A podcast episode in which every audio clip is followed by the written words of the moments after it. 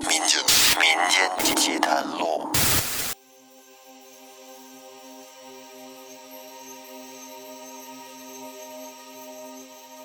大家好，欢迎收听由喜马拉雅独家播出的《民间奇谈录》，我是为您分享奇奇怪怪故事的老岳。在这一期啊，咱们说一个和风水有关的故事。说起风水，可能到现在为止，也是有的人相信，有的人不相信，觉得这是迷信。不过呢，风水确实是咱们中华民族历史悠久的一门玄术，这个从古就有。上到皇帝建造宫殿、选址，包括建皇陵；下到老百姓的住宅、村落、墓地的选址，哎，房屋的朝向等等等等啊，都会用到这门玄学。可以把它理解为一种研究环境与宇宙规律的哲学。咱们人既属于自然的一部分，自然也是人的一部分。哎，这风水啊，就是让人达到一种天人合一的境界。老岳其实就挺信这个的，以前也找一些大师朋友啊给算过啊，方方面面的这个运势啊，屋里啊这摆点什么东西，平时该注意点什么，哎，我觉得还是挺有道理的。不过呢，也不能完全依赖人家给你算的这个结果。你比如说，人家算财运不错，这两年有钱啊，会挣很多钱。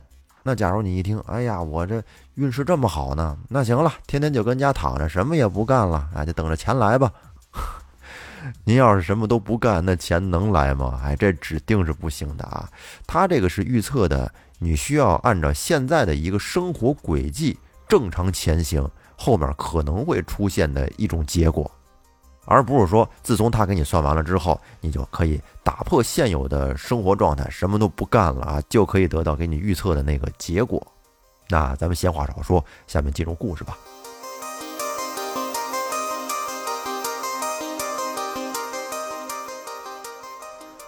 话说，在一个村里啊，有一个特别有钱的富户，老王家。这天，老王家这老爷子去世了。说起这老王家，在当地可以说是非常非常有钱。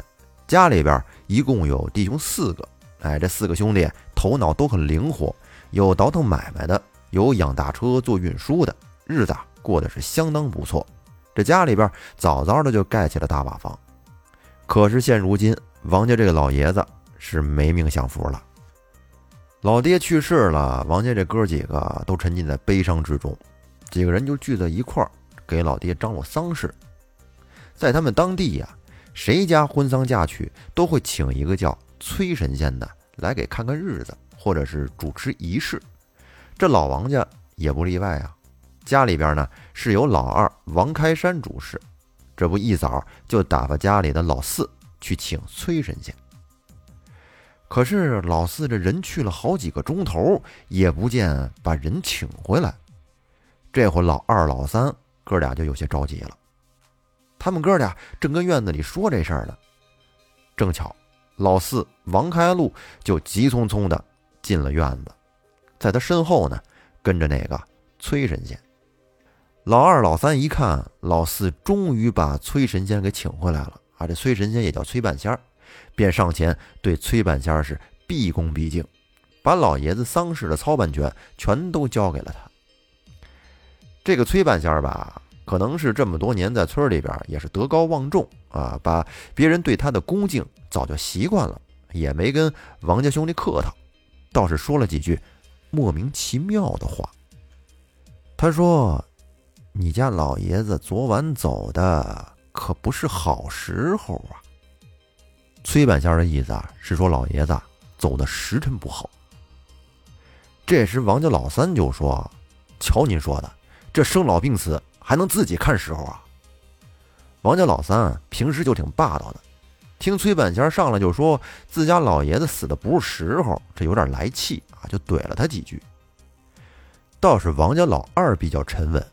拽了老三一把，让他少说两句。这王老三是一脸的不屑，根本就没把崔半仙放在眼里。王老二他知道自己弟弟这脾气，劝说着让他压压火，眼下还得以办理老爷子的白事为重。这王老三也没再做什么，在二哥的推搡下呢，就跟着崔半仙走进了灵堂。而王老四则陪着崔半仙走到了老爹的棺木之前，让崔半仙打量了一番。王家老爷子说起来也算是寿终正寝，在当地有个习俗，就是条件好的家庭都会提前给老人准备好寿材，而老王家也是一样啊。王老爷子一死，这寿材都是现成的，当时就已经给装殓好了。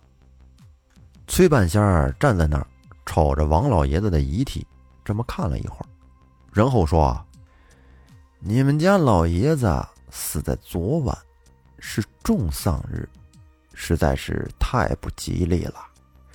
这丧事恐怕要费点事儿才行啊。崔半仙这是眯缝着眼跟王家的那哥几个说：“说老爷子死的这个时辰呢，在丧制上是重丧日。哎，重丧日说白了就是死的时辰不好。死在这个时辰的人，子孙后代年年都会死一个。如果不把丧事……”经过特殊处理，那么后面可是会很麻烦的。王家这哥几个听了崔神仙的话，心里边也是打起了鼓。崔半仙说的话，您想想，确实是挺吓人的。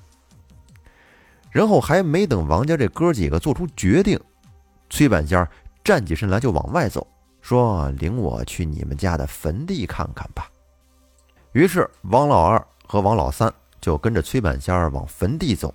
留下老四在家招呼来吊唁的人。老王家在当地可以说算得上大户了，光坟地就占了一个山坡，而且呢，也是早早的就给老爷子留出来了这个坟坑。到了坟地，王老二走在前面，绕过了一堆大小的坟头，用手一指，跟崔半仙说：“他爹的坟就在那儿。”王老二手指的那个坟坑啊。在坟地的最边上，是把坟周围的树都砍掉了，然后呢，新理出来的一块地。这崔半仙儿一看，紧接着就是一皱眉。那个坟坑占的位置可是极其的不好啊，而且可能已经超出了老王家坟地的范围。于是就问老王家这哥俩，坟地是谁给他家点的？王老二说：“老王家的坟地啊，都埋满了。他们哥几个见坟地边上的林子里有那么一块宝地挺好，就把周围的树都砍了，准备把老爷子埋在那儿。”崔半仙一听，鼻子就是一哼，说：“那不是普通的空地，那叫青山窗。那样的地方根本就不能埋人。”再加上王老爷子死在重丧日，如果埋人，后人非得遭殃不可。这崔半仙的话还没说完，王老三就不愿意了，冲着崔半仙就开始喊开了，说：“你这又什么重丧日，又是什么烂疮的，不就是想要点钱吗？至于绕那么多弯子吗？”崔半仙听完也不生气，他也知道王老三的为人。有俩钱就瞧不起这个，瞧不起那个的。看他不相信自己说的话，于是呢，便不再想管他们家的事儿，这转身就要走。王老二是一边拦着王老三，不让他在瞎胡咧咧，然后另一边给崔半仙是说好话赔不是。这边王老二一个劲儿的想留崔半仙儿，而那边王老三呢，却还是不依不饶的说想要再找别人给操办丧事。这崔半仙儿走出几步，又停了下来，扭过头跟王老二说：“你要是个明白人的话，就找人给老爷子再换块坟地，免得子孙遭殃。”说完，他就头也不回的走了。崔半仙走了之后，王老二又埋怨了老三几句，可是呢，他也没有完全把崔半仙的话放在心上。哥俩就商量着，不成就再找个人给老爹操办丧事。最后啊，是老王家这哥几个又找了一个操办丧事的人，把老爹算是给葬送了，就埋在了崔半仙说不能埋人的那个青山窗上。王家人这是顺利的办完了丧事，也什么事都没有发生，挺好。王家兄弟呢，谈论起来也都觉得这崔半仙是危言耸听。慢慢的，这事儿也就过去了。而后来，就在王家人都快把这件事儿给忘了的时候，还真就出事儿了，发生了一起重大的祸事，那就是王老三开车送货，在回家的路上发生了严重的车祸，人当场就撞死了，而且死得很惨。这王家人听了消息之后，便赶紧赶到现场，给王老三收了尸。王老二和王老四帮忙给老三张罗了丧事，兄弟二人站在这个老三的坟前，不禁感慨呀：“这个人怎么说没就没了呢？”感叹之间，王老四就说：“呀，自己这个三哥太刚烈了，人也不稳当。就拿开车来说吧，自打他养车那天起，都剐蹭过多少回了，每次都劝他开车慢点慢点，可就是不听。现在倒好。”把自己的命都搭进去了。老四在这儿一直感叹三哥生前的一些事儿，而王老二则一直没吭声。他等老四说的差不多了，便说：“啊，老四，你还记不记得去年咱爹死的时候，崔半仙儿说了哪些话？”因为崔半仙当时在看坟地的时候，老四没有在场，可事后听两位哥哥说起来过。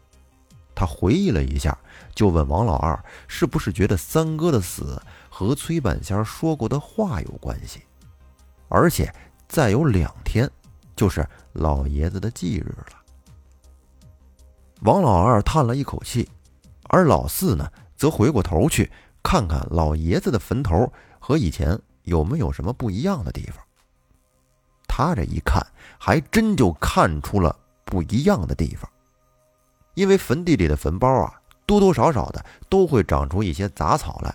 每年祭日上坟的时候，还得除草呢。可是王家老爷子这个坟头却是寸草不生，光秃秃的。王老四这看出了蹊跷，就问王老二，知不知道这是怎么回事？于是王老二就又把崔半仙当年说的这个青山窗不能埋人的事儿。原原本本的和王老四又学了一遍，说崔半仙儿之前说过，咱爹埋的这个地方叫青山窗，是寸草不生，不能埋人。唉，当时怎么就没听呢？这时哥俩看着光秃秃的坟头，才知道崔半仙的话确实不假。再回想起崔半仙当时说老爹死于重丧时辰，子孙年年都会死一个，更是害怕的不得了。从坟地回来，王家这哥俩准备了一些礼品，便直奔着崔半仙家而去，求崔半仙给化解化解。到了崔半仙家，王老二上前敲了门，开门的正是崔半仙儿。他看到王家这哥俩也是略显吃惊。崔半仙儿把王家哥俩让进屋里，哥俩也没敢坐下，站在那儿跟崔半仙儿说了最近家里发生的事儿，说王老三走了，还有这个老爹的坟头不长草。崔半仙儿听完了王老二的话，也是很吃惊。原本他以为当时把利害关系都已经讲给他们听了。让他们找人另外选坟址，可是没想到王家弟兄竟然完全没有把自己的话当成一回事儿。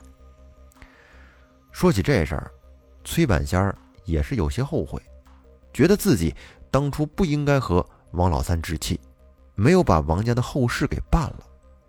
如今王老三横死，虽说那是他的命吧，但是自己多少也是有些愧疚的。这是哀叹了几句，崔半仙便嘱咐王家兄弟去找几株桃树，取南边向阳的粗树枝，削成带尖的木桩，一共要准备七个，还要找几个身强力壮的人帮忙。还有呢，就是准备厚手套，还有口罩。王家兄弟这次对崔半仙的话是不敢有半点的疑惑了，便麻溜的回村去准备东西，找人帮忙。人和东西都准备齐了，王家兄弟便跟着崔半仙来到了坟地。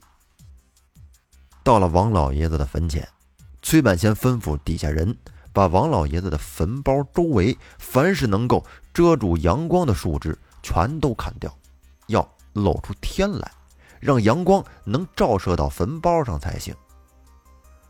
王老二这是花钱请的，都是村里边年轻力壮的小伙子。然后呢，他又临时给这些人加了些钱。那几个精壮小伙是三窜两窜的就攀到了树上，干活也是麻利，嘁哩咔嚓的，没一会儿功夫就把坟头上遮挡住阳光的树枝全给砍掉了。崔半仙儿看阳光能够把整个坟头都照到了，就喊了一声：“啊，行了。”然后呢，又招呼人。准备挖坟，临动手前又嘱咐几个伙计，把事先准备好的口罩、手套全都戴好了。准备好了之后呢，便让大家开始动手。几个小伙子便轮换着挖坟，也就个把小时吧。王家老爹的棺材已经给挖的露了出来。这时，领头的一个小伙子爬出坟坑，说：“崔半仙挖到棺材了。”崔半仙看了看，这一切都准备妥当了，便叫了一声说：“开棺！”崔半仙一声令下，这几个小伙子便用那撬棍插进了棺材缝里边，便用力的跟那儿撬了起来。这棺材埋了都快一年了，也是经不住几个精壮小伙子的一阵掰撬啊！没几下，就听得咔吧一声响。王老爷子的棺材就被撬开了，而就在棺材被撬开的那一刹那，只见从那缝隙里边冒出了一缕淡淡的绿气。崔半仙站在坟坑上，提醒在场的众人都离那绿烟远一点，吸进肚子里边可不是闹着玩的。众人都知道崔半仙的厉害，都躲得远远的，直到那阵绿烟。都散尽了，才又聚拢到了坟坑前，把那棺材盖子给打开了。他们还记得，尸体在下葬的时候面目是很安详的，而这时王老爷子的面目却是怒目圆睁，嘴巴张得老大，皮肤都变成了青色，看着着实有些瘆人。王老二看着老爹那吓人的样子。便赶紧问崔半仙：“这尸体为什么下葬的时候还面容安详，怎么这会儿变得这么吓人了？而且都已经快一年了，怎么也不腐不烂呢？”崔半仙瞅着棺材里王老爷子的尸体，喃喃地说：“青山窗不腐不烂，三年成将。”在王老二的追问下。崔半仙才解释了一下他刚才这话的意思。王老爷子下葬的这是一块秃地，在藏经上叫做青山窗，而葬在这儿的人尸身不腐不烂，历时三年就会变成绿毛僵尸。而弟弟的横死让王老二对崔半仙的话是深信不疑的，便苦苦的哀求崔半仙一定要给他破一破。以保他们一家大小的平安，而崔半仙也没有理会王老二，转头问王老四，让他把事先准备好的东西拿出来。王老四不敢怠慢呀，从包里边拿出来了一个补包，里边是按崔半仙吩咐的削好的桃木桩。这些桃木桩都是在十年以上的桃树上采来的，而且。都是南向朝阳的树枝，一共准备了七根。崔半仙让王老四也戴上了口罩手套，把七根桃木桩按照北斗七星的方位钉在了王老爷子棺材的周围。因为这是关乎性命的事啊，王老四是手脚麻利的，按照崔半仙的要求把桃木桩都给钉好了。全都弄妥了以后呢？崔半仙让所有的人都退到棺材七尺以外的地方去守着，还特意吩咐不能让猫狗一类的动物靠近，这一切都办妥了，太阳也上来了。赶上中午，天气晴好。因为事先崔半仙差人砍掉了坟头上方的树枝，这会儿没了遮挡啊，这毒辣的太阳便直射到了王老爷子的坟坑里。这众人都随着崔半仙离得远远的看着，就见在烈日的暴晒下，王老爷子的坟坑里又升起了阵阵绿烟。躲在树后的王老二看的是一阵心惊啊，就问崔半仙儿。老爹的坟里怎么会冒出绿烟来呢？崔半仙解释说：“那是湿气在蒸发，晒上一个时辰，再有七根桃木桩镇着，这个青山窗就算是破了。”而过了一会儿，只见这个坟坑里的青烟是越来越少。等到青烟散尽了，众人才随着崔半仙又回到了坟坑边上。这时，王家兄弟战战兢兢的往坟坑里看去，只见棺材里的王老爷子已经化为了焦炭，面目难辨了。崔半仙这才长出了一口气，又跟王家弟兄说：“可以把这个坟重新填上了，但是要在周围种树。如果树活了，三年后迁坟；如果树不活，到时再去找他。”王家兄弟便按着崔半仙安排的，又重新给老爷子修缮了坟冢，周围种上了树，并且呢，平时更是殷勤的浇水施肥，就怕这树不活。好在啊，后来那些树全都活了起来，在之后的几年里呢，王家也确实是相安无事，再没有人出过意外。好了，那这个故事说到这儿呢，就结束了哈。说完这个故事啊，我觉得就一点，专业的事儿还得找专业的人去干啊，自己不懂别瞎干，干不好还得弄出麻烦来。那这期节目咱们就说到这儿，最后感谢大家的收听，欢迎您订阅专辑《民间奇谈录》，并关注主播复古宇航员。那咱们下期再见，拜拜。